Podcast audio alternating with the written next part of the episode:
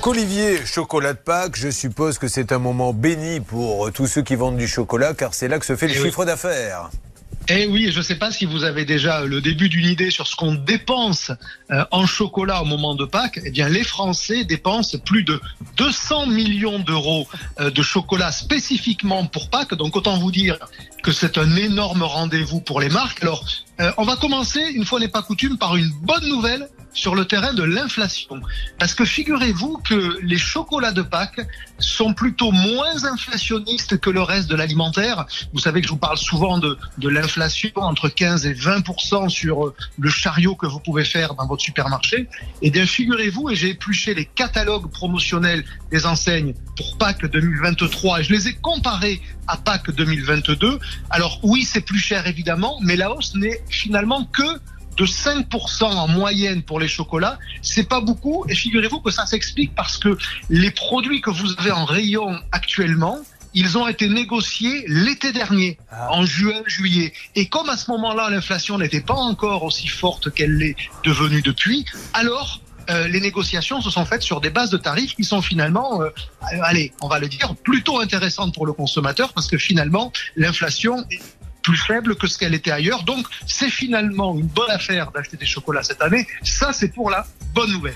Alors, pour la mauvaise nouvelle, euh, ça reste quand même toujours cher d'acheter du, chocolat pour Pâques. hein. Je vous ai pris un exemple que beaucoup connaissent parce qu'ils l'ont vu en faisant leurs courses. C'est un petit lapin hein, d'une marque qui s'appelle Lee.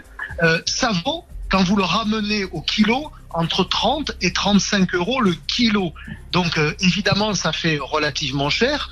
Euh, et quand vous le comparez à une tablette de chocolat, même une tablette de chocolat de grande marque, que vous auriez dans le rayon chocolat classique et non pas dans l'allée euh, qui rentre dans le magasin, eh bien ça vous coûte trois fois plus cher au kilo que du chocolat finalement de qualité comparable. Pourquoi? Ben Parce que vous payez évidemment le moulage, vous payez la forme et puis surtout les marques, elles sont pas idiotes. Elles savent qu'au moment de Pâques, ce qu'on va appeler votre consentement à payer pour des chocolats, eh il est un peu supérieur au reste de l'année. C'est-à-dire que vous êtes prêt à vous faire plaisir, vous êtes prêt à faire plaisir. Et donc, en réalité, vous voyez, euh, ce petit plaisir, il vous coûte quand vous le ramenez au kilo trois fois plus cher. Donc, le, le petit lapin, euh, il est quand même vendu à son prix. Donc, c'est quand même pas rien. Je ne sais pas si c'est euh, un écart de prix que vous aviez même en tête, mais c'est la réalité. Olivier, juste Oui. une question. Est-ce que euh, lorsque Pâques est terminé, c'est-à-dire là c'est ce week-end, on va dire mardi, les invendus, il y a des, des coûts à faire pour ceux qui se Oui. disent mais tiens, je vais acheter le chocolat cette année, je le mets euh, je ne sais pas où dans un placard ou au frigo, et l'année prochaine je pourrais le resservir parce que ça se conserve. Alors, il y a des coûts à faire parce que une fois que Pâques sera passé, il va falloir vider les stocks. Donc, oui, vous aurez assez facilement du 34% de réduction. Ouais. Par contre, non, ça, ça ne se conserve Ah. pas. Et vous avez, non, mais je vais vous expliquer pourquoi. Vous avez forcément déjà tous eu cette expérience-là. Vous avez oublié une tablette de chocolat quelque part dans un placard. Quand vous la réouvrez, le chocolat a légèrement blanchi. Alors, il est tout à fait euh, propre à la consommation.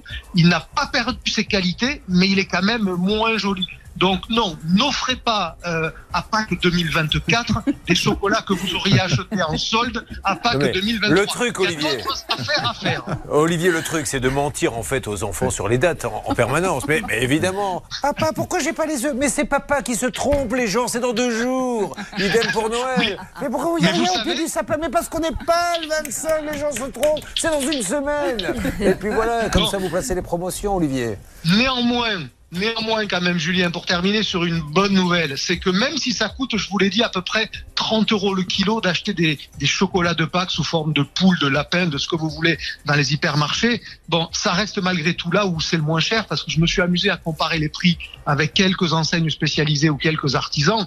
Malheureusement pour eux, ils ont eux subi beaucoup plus d'inflation que euh, les grandes marques parce qu'ils ont acheté leurs matières premières il y a quelques semaines et c'est très difficile de trouver chez les enseignes spécialisées ou chez les artisans du chocolat de qualité à moins de 60 euros le kilo. Donc Ouais. malgré tout, même si ça peut vous paraître cher, 30 euros le kilo, ben, ça reste moins cher qu'ailleurs. Cela dit, ceux qui diront que c'est pas la même qualité, ben effectivement, chez leur chocolatier ou chez leur boulanger-pâtissier qui peut faire du chocolat pour Pâques, ça sera à leurs yeux de meilleure qualité. Ça va leur coûter plus cher, mais ils seront plus contents et c'est bien ça l'essentiel. Merci Olivier. On va vous laisser parce que j'ai l'impression que votre épouse appelle en double appel. On entendait tut, tut. Je ne sais pas si vous lui avez dit euh, que vous étiez, mais elle a l'air de s'inquiéter un peu.